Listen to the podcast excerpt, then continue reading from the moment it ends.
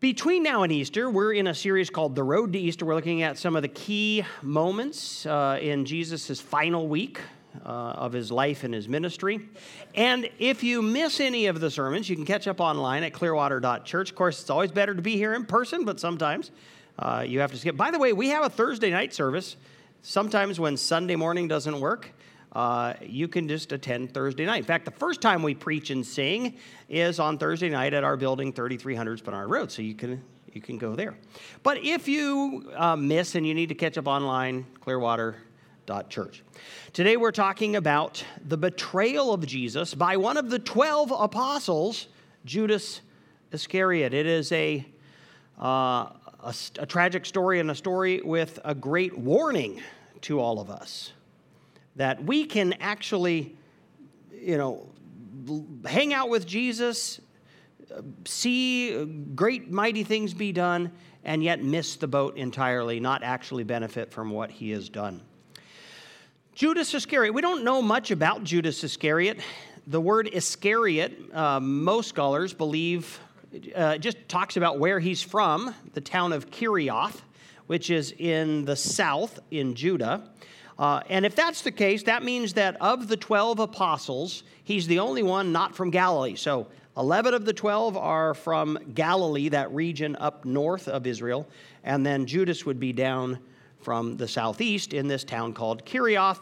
And that might be why he is uh, usually referred to by the rest of the disciples as Iscariot. You know, they're kind of reminding him, you're from down south, man. Judas Iscariot, we don't know much about him. He uh, was the treasurer of the group. He kept the common purse, which meant he either had some gifting in money management or an interest, maybe both. Uh, we also learn, one of the few details we know about him is that he was stealing from the treasury. Uh, so he was keeping all the money for Jesus and the, the apostles, and John tells us that he was dipping in to the purse for himself. So he's a thief. Crazy. He's one of the apostles. Now, Jesus had invited him to come follow him. Jesus had called him, come be my disciple. And Judas accepted. So there was something about following Jesus that attracted Judas. Uh, and But by the end of the story, after three years of hanging out with Jesus, and we're talking like twenty-four seven, he's hanging out with Jesus. He's hearing Jesus is teaching. He has a, a front row seat to Jesus' miracles, many undeniable miracles. There, there's no way Judas, Judas doubted that Jesus had the power of God uh, at work in his life. I mean, he saw the calming of the storm. He saw Jesus walk on water. He saw uh, uh, five thousand fed from just a few fishes and a few loaves. He saw the raising of Lazarus from the dead, uh, the blind man who, who could see, and the lame who were raised to walk. I mean, he, he had a front row seat to many. In fact, do you know that Judas himself might have performed miracles because Jesus sent the apostles out two by two during his lifetime, said, I give you authority over the demonic, and you can perform miracles. And they they were they came back to Jesus, the apostles, and were like, you can't believe What what happened? You can't believe what God did through us. And Jesus is like, yeah, I can. So Judas might himself have been used by God to do some mighty work. And yet, here he is at the end of his uh, time with Jesus, and he's he chooses to betray Jesus, the Son of God. How is that possible? Well, the, the story, I, I'm going to start it with the religious leaders of Israel Uh, deciding that they were going to arrest and kill Jesus. So Jesus starts off as a rabbi, and um, but his popularity and his fame is increasing dramatically, and the religious leaders are become very concerned. Uh, first off, they don't like the fact that Jesus is the one who's super popular now. They're the religious leaders, and now they're being eclipsed. Uh, but also they are concerned that the people are so excited about Jesus that they might kind of crown him the Messiah, rebel against Rome, and then Rome, and the subtext is that the religious leaders believe that the true power in Israel was Rome. Shows you just how, how God-fearing they really were. They believed Rome was the power. That, and so they figured Rome is going to come down on us and smash us, and we, as a nation, will suffer, and in particular, we, the current leaders of Israel, the Rome is going to remove our position. And they're going to say, look, you allowed this rebellion uh, under your watch, you're out. Uh, and so they they decided we've got to do away with Jesus. And Caiaphas, the high priest at the time, sort of put it sanctimoniously, uh, it is better for one man to die than for the whole nation to suffer.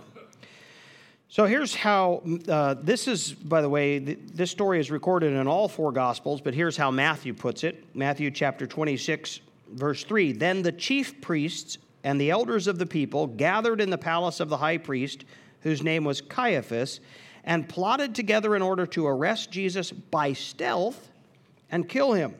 But they said, not during the feast, lest there be an uproar among the people." They were afraid that if they arrested Jesus out in the in the open during the day publicly, that the crowds would riot because Jesus was super popular. And so they said, we gotta we gotta do it by stealth, and let's not do it during the Feast of Passover, because thousands and th- tens of thousands of people uh, were in Jerusalem, and uh, they were con- very concerned about an uprising during that time. Well, Judas must have known that uh, Jesus was out of favor with the religious leaders and that they were trying to get their hands on him quietly.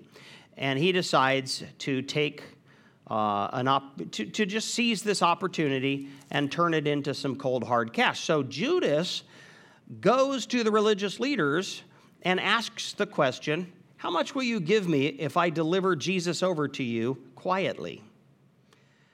Uh, now, the Bible tells us that the religious leaders are super excited that Judas has come to them. You're solving a problem for us. And they offer him thirty pieces of silver, which is the price of a slave. So a sizable amount of money. And Judas agrees to betray Jesus. We read in verse fourteen, "Then one of the twelve, one of the twelve apostles, whose name was Judas Iscariot, went to the chief priests," right? He went to them. They didn't even approach him. "And said, what will you give me if I deliver him over to you? And they paid him thirty pieces of silver. And from that moment, he sought an opportunity to betray him." So in the final days of Jesus' life, while Jesus' mind is all about going to the cross, laying down his life to serve us, Judas, what's on his mind is, how can I betray Jesus? What's going to be the best opportunity? I mean, the hearts are in two totally different places. Now, I just want to ask, how? How could a guy who walked with Jesus and had a front row seat to his teaching and his miracles and Jesus' perfect life, right? Jesus was modeling a, a life of connection with God. He had every opportunity possible. If anybody says to you, I didn't have enough evidence, right? I, I wasn't given the privileges, and that's why I don't believe in Jesus. No, no, no, no. Judas is a testimony that evidence is not the only reason, or lack of evidence, for unbelief, right? How could a guy who had all those spiritual privileges betray the Son of Man? Now, I've heard there are lots of theories, because the Bible does not answer this question overtly. Uh, some, they say, I, I've heard this. Well, Judas was trying to force Jesus' hand. Judas, Judas was frustrated that Jesus was not rising up against the Romans, ass, asserting his authority, because, you know, hey, Judas knew Jesus has the power, and if he wants to, he can kick out these Romans, and he can he can establish his kingdom on earth. He's going about it too slowly. I'm going to force his hand by kind of putting him in a position where he has to. Uh, he has to display his real power. I don't. I think that's highly speculative. I don't. I don't buy that. That that those are people trying to kind of let Judas off the hook. Um, others have said, well, Judas's pride was pricked, because two of the four Gospels place Judas going to the chief priests and saying, how much will you pay me? Immediately following Jesus rebuking Judas uh, for questioning the wisdom of Mary when she poured the expensive perfume, the nard, over Jesus' head, and it was worth an, an entire year's wages. And uh, John tells us that Judas was kind of the spokesman for the group who said, "Why didn't we sell this and give the money to the poor? I mean, what a waste." And Jesus rebuked uh, Judas and said, what she's done, leave her alone. What she's done is a beautiful thing. In fact, every, what she's done will be talked about wherever the gospel is preached. In fact, just a few weeks ago, Pastor James preached on that uh, beautiful um, act by Mary on Jesus. So some say, well, uh, Judas's pride was so pricked by the rebuke that in his anger and his hurt pride, he decided, fine, I'm going to betray you. Meh. And maybe that had something to do with the timing of it all. I think there's a simpler explanation. By the way, John's John's the one who said, uh, actually, Judas was not concerned about the poor. He just wanted that m- the money from the nard in the treasury so he could steal from it. I think there's a simpler, uh, so, uh, simpler explanation. Here it is. So profound. Judas believed he would gain more from thirty pieces of silver than he would from his relationship with Jesus. Any way you cut it, that's what's happening. I will benefit more from thirty pieces of silver than from anything Jesus has to offer me. So I'll I'll betray him for the thirty pieces of silver. Do you do you know anybody like that? I don't care about what Jesus offers. I don't need what Jesus offers. thirty pieces of silver, that'll buy me a slave. Woo, I wouldn't have to cook. I wouldn't have to clean. I could hire that slave out and, and have a second income. Do you know people who would say, choose Jesus and, and what he offers, or, or a personal slave? Oh, I'll take a personal slave. I think there are a lot of people like that. Could that be said of you?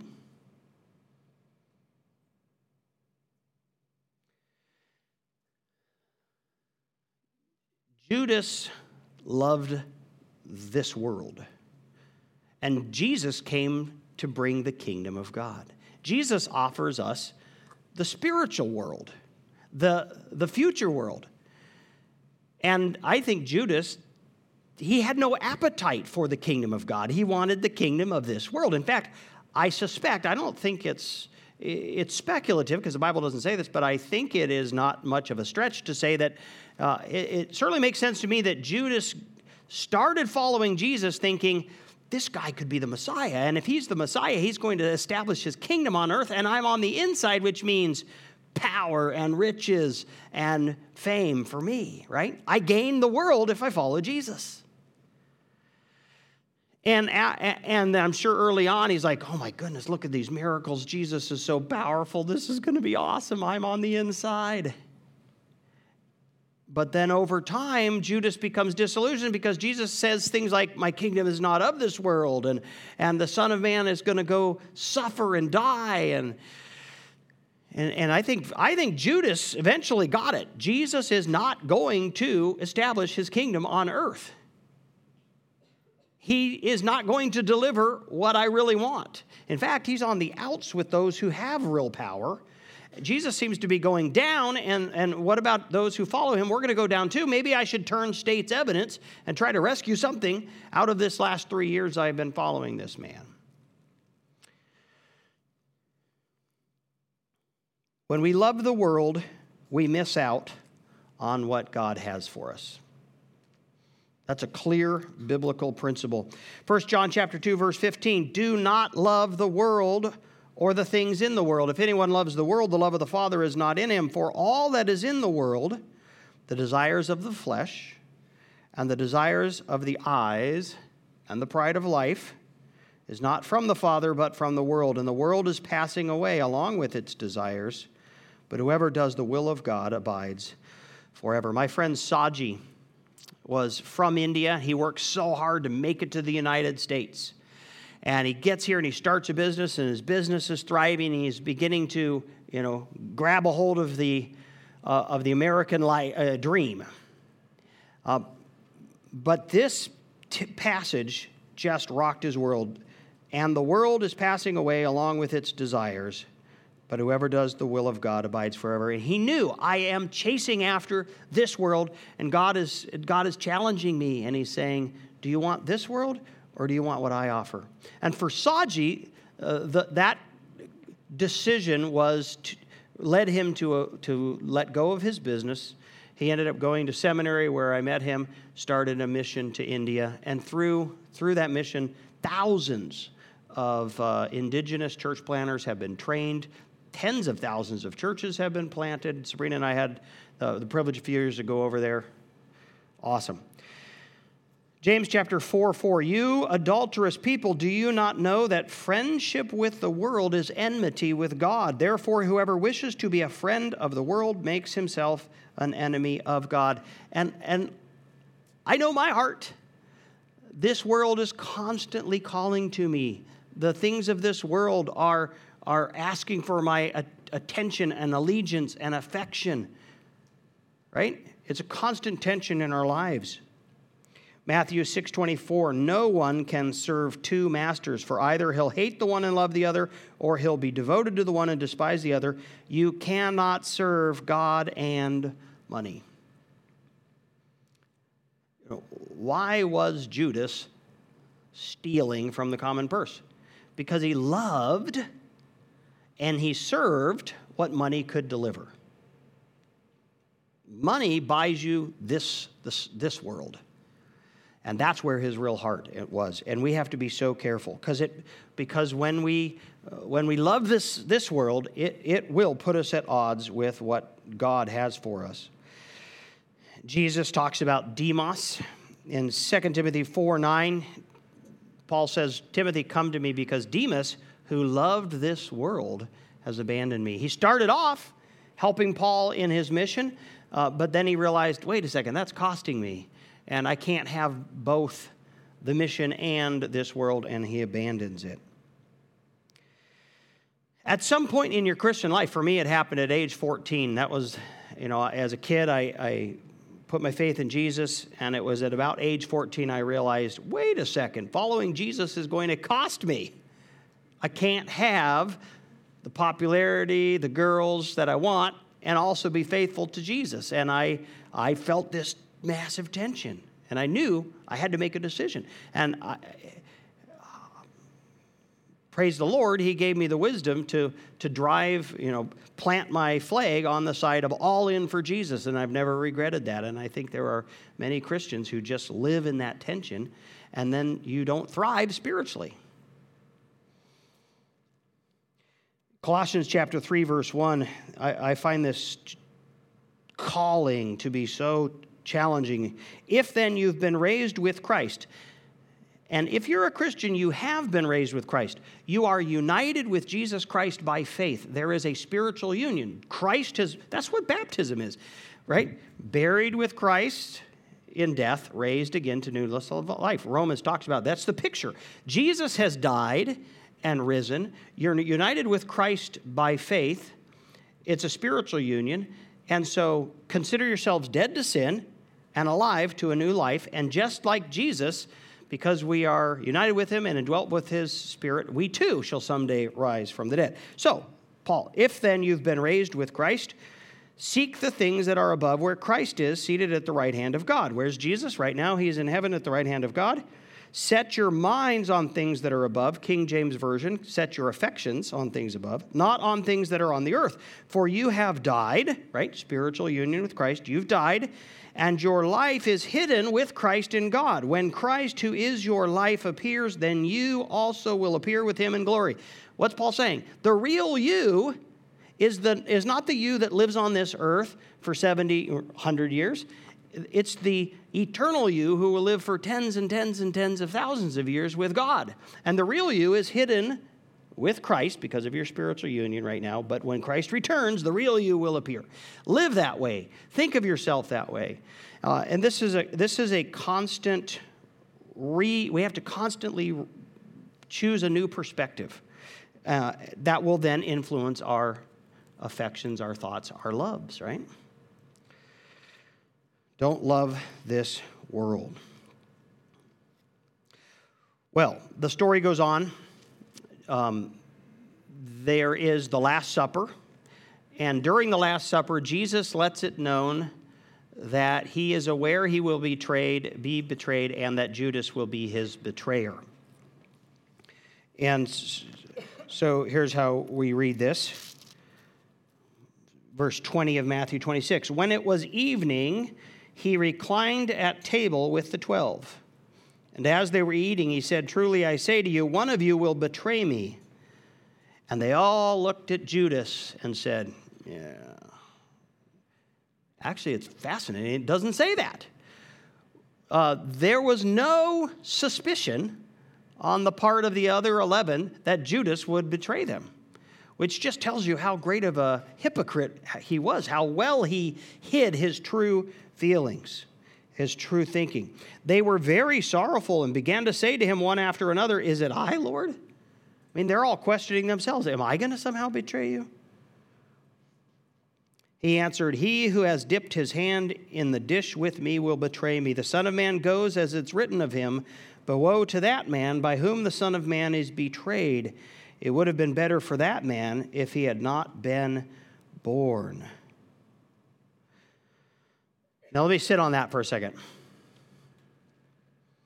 Some people get hung up with, well, if God already knows what I'm going to do, then I can't have free will, and how can I be held accountable by God for what I do?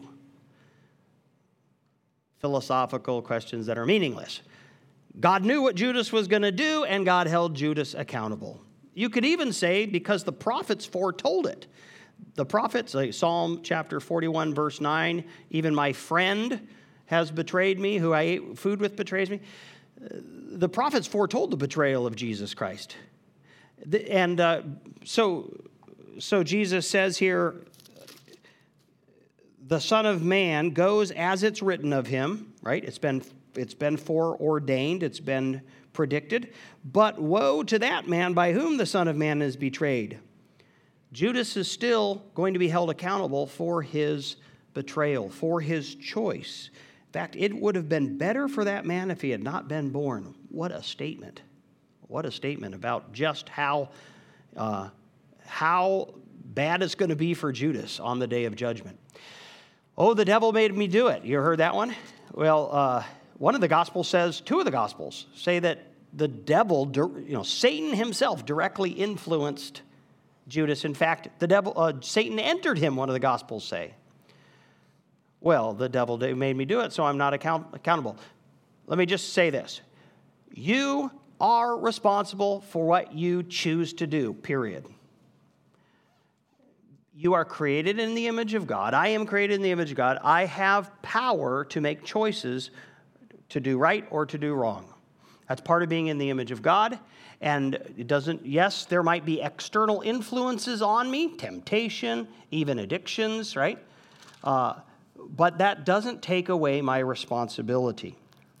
So we, we read, for example, in First Corinthians ten thirteen, "No temptation has overtaken you that is not common to man. God is faithful. He'll not let you be tempted beyond your ability. But with the temptation, he'll also provide a way of escape that he may be able to endure, that you may be able to endure it." There's an off-ramp. God provides an off-ramp for every temptation.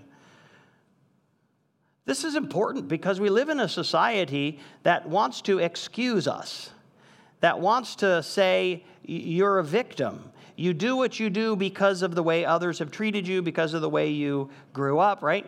And that's not biblical teaching. Biblical teaching is you have the power because you're created in the image of God to make choices. And that's why God holds you, and God will hold you accountable for your choices. So don't, let's not give that up. Well, Judas, um, Jesus tells Judas, hey, once Jesus identifies it's Judas is going to betray him, Jesus tells Judas, what you have to do, go and do quickly. And so he gets up and he leaves the meal. He's not, he's not there for the rest of, of the meal, and quite a bit still happens. Judas goes to the religious leaders and says, uh, I have a plan. I know how we can you can get your hands on Jesus quietly. Uh, and, and that plan involves grabbing him when he's at the Garden of Gethsemane on the Mount of Olives, because he spent Jesus spent most of his evenings with his uh, apostles there. And um, so so Judas gathers a big crowd. In fact, it's a great crowd armed with swords and clubs, uh, and they they they start marching up to grab Jesus. Now, at this time, Jesus is in the Garden of Gethsemane, and uh, he's wrestling with the, uh, the will of God and his own will. Let this cup pass from me, but not my will, but thine be done. And he settles, he, he kind of wrestles with that, and he settles it with God, not my will, yours be done. If, if it's your will for me to die, I'm willing to do it. And as soon as that is settled, he tells his disciples, Uh, Peter, James, and John, who can't seem to stay awake, even though he's been telling them, please stay awake and uh, pray with me. He says, rise, the hour has come, my betrayer is at hand. And uh, while we, uh, we we read it in verse forty-seven, Matthew twenty-six, while he was still speaking, Judas came, one of the twelve, and with him a great crowd with swords and clubs from the chief priests and the elders of the people. Now the betrayer had given them a sign saying, the one I will kiss is the man, seize him. Uh, Garden of Eden doesn't ha- uh, Garden of Gethsemane doesn't have electric lights, and most likely they were afraid that Jesus would s- try to escape. And so uh, there's the sign, right? I'm going to go and I'll, I'll betray, I'll, I'll kiss him, and then you'll know who it is. Which Jesus asks Judas, Judas, would you betray the Son of Man with a kiss? What a tragic irony, right? You're kissing me as if you're my friend and follower, but you're my betrayer. And in, in fact, the gospel uses a word of, it's like profusive kisses. He he grabs Jesus and just smothers him with kisses to make it, you know, like super evident uh, who Jesus is. And he came up to Jesus at once and said, greetings, Rabbi, and he kissed him. Jesus said to him, friend, do what you came to do. Then they came up and laid hand, then they came up and laid hands on Jesus and seized him. And behold, one of those who were with Jesus stretched out his hand, drew his sword, struck the servant of the high priest to cut off his ear. Uh, that's Peter. We talked about that. Jesus heals Malchus's ear, says, put away your sword, uh, and, and then tells the crowd, every day I was teaching publicly out in the open in, in the temple. You didn't come seize me. Why are you doing this at night? Uh, well, we know why, because, you know, what they're doing was not lawful and was not just. So Jesus is betrayed. And then we get to chapter twenty-seven, a, a shocking end. Uh, Jesus is betrayed, and he... they have some kind of show trials where they trump up charges and they condemn Jesus to die. And then in chapter twenty-seven, verse three, we read, Then when Jesus, or I'm sorry, then when Judas, his betrayer, saw that Jesus was condemned to death, he changed his mind and brought back the thirty pieces of silver to the chief priests and the elders, saying, I have sinned by betraying innocent blood. Wow. Here's Judas. I have sinned. I'm a sinner. I, I he admits what he's done. I have betrayed innocent blood. He acknowledges that Jesus is innocent. So he has a high view of Jesus and a correct view of himself.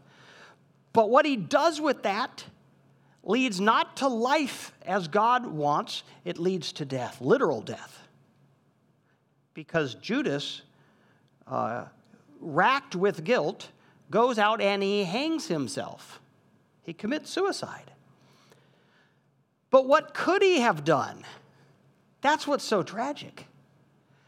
What could he have done with the, I am a sinner, I have sinned, I have sinned uh, terribly? W- was there hope for him? Could he have been forgiven? Could he have been saved? Could he have been restored?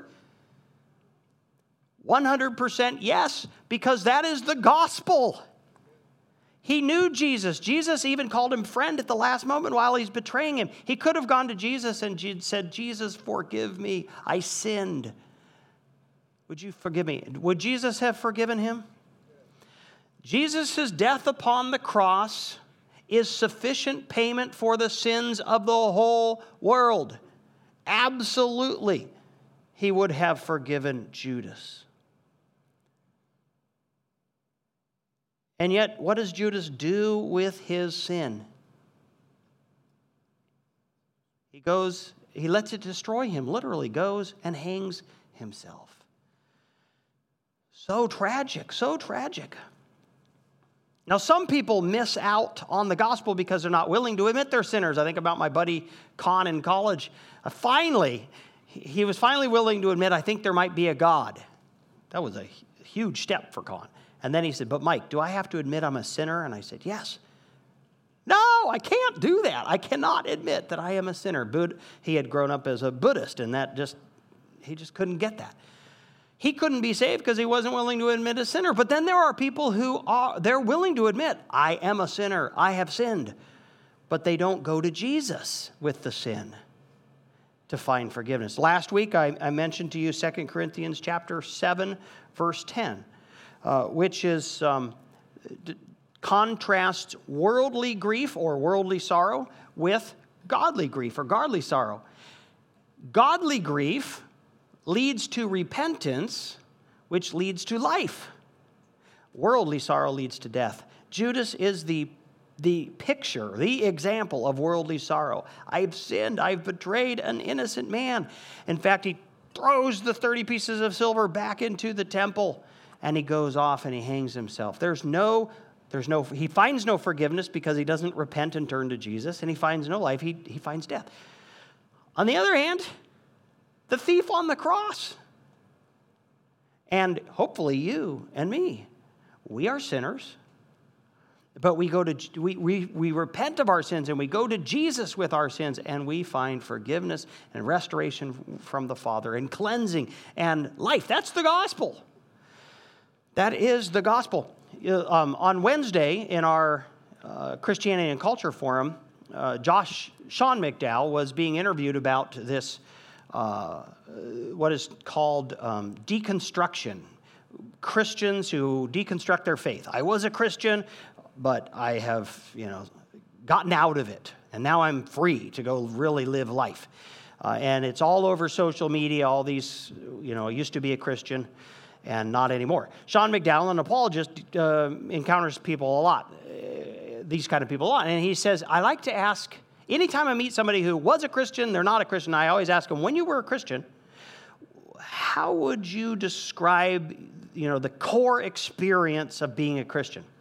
He said, I hear a lot. I hear, oh, the worship music, man, I just, it moved me. Or the community, I had such deep, great community. Or I loved the social action of the church. We did good in the community. That's what it was about for me.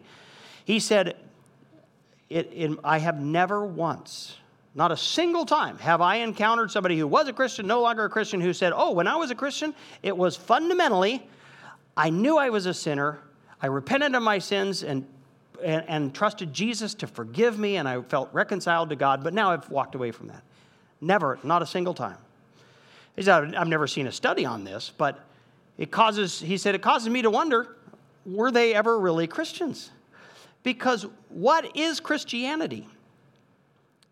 It is fundamentally finding forgiveness of sins through faith in Jesus Christ. Jesus says, you know, go out and preach the repentance for the forgiveness of sins. That's what he entrusted the, the, the apostles with. You, you call people to repent of their sins and put their faith in Jesus Christ and find forgiveness. That's the essence of the gospel, it's the essence of Christianity. So may I say this to you, lovingly, but but passionately. If you have not had a moment in your life where you said, I am a sinner, and God is right to judge me, and the wrath of God is right to rest upon me, and I turn to Jesus as my only hope. Jesus, I accept your death on the cross as payment for my sin. Forgive me. And then you have experienced that restored fellowship with God. If you've never done that, you're not a Christian. You can be at church and you can tithe and you can serve in the in, in children's ministries and be a great donor, but you cannot be a Christian. You can be an apostle and, and live with Jesus for three years and even maybe perform mighty deeds in his name. But you don't take your sin to Jesus Christ and find forgiveness. You're not a Christian. And you're not going to get to heaven, which is what this is all about, right? Eternal life. And so Judas, is Judas, will Judas be in heaven? Not according to the Bible. No. Ju- Judas wore the, the, wore the title apostle, and he's not going to make it into heaven because he didn't deal with his sin the way we have to deal with our sin. So this is a... This is a tragic story. It's a tragic it's a story of somebody who had a front row seat to Jesus Christ and his ministry, who was part of the inner circle. He was as inner as you can get, and he missed it.